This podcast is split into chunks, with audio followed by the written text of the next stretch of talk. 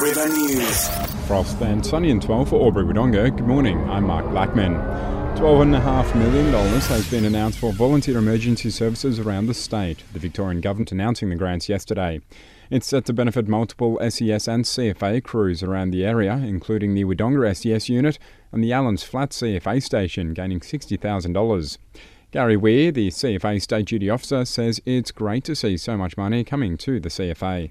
It's been approved to purchase across Victoria uh, 22 firefighting tankers, um, about 40 forward control vehicles, uh, four specialist type appliances, and there's also some equipment grants and some amenities where we fix up um, car parks and provide toilets and um, fix up meeting rooms and gear for volunteer brigades as well. Meanwhile, more money coming from Spring Street, the Victorian Government announcing a northeast school in line for $7,000 in funding. Talgarno Primary will pocket the money from the Victorian Government's maintenance funding program. It'll go towards renovations and refurbishments. A survey's shown less than 1% of people working in Albury take public transport to work, with only 3% taking a bike. Cars are the overwhelmingly popular choice, and we're being urged to think differently with negative attitudes existing towards bike riding, walking, and public transport. The Murrumbidgee Local Health District's Brendan Pearson organised the study. He says we need to overcome a massive cultural disdain for alternative methods of transport. Walking, cycling, and using public transport were deemed unfashionable by many in the, the study.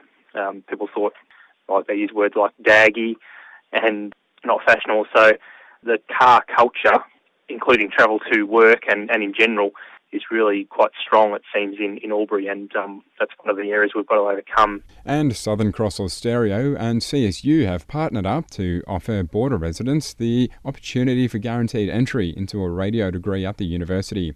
Budding journalists and radio presenters can apply online, with those selected by Southern Cross Austereo offered the guaranteed entry to study the course in Bathurst.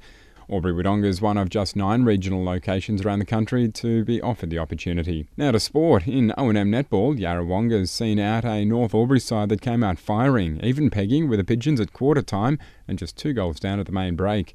But the home side showed why they're top of the table, breaking away. Yarrawonga eventually claiming the nine goal win.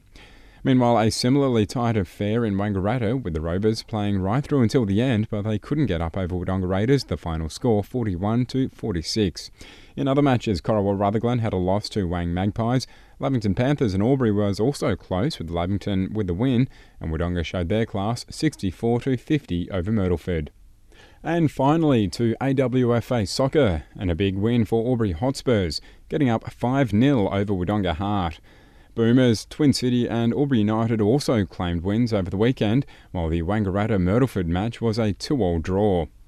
In the ladies, and Albury City sealed their top spot, now two games ahead with just one round to go. On the weekend, the ladder leaders claiming a massive 15 0 thrashing over Twin City. Other results went to Boomers FC over St Pat's, Albury United got up over Wodonga Diamonds, and Wangaratta went down to Myrtleford 2 0. That's the latest border news and sport.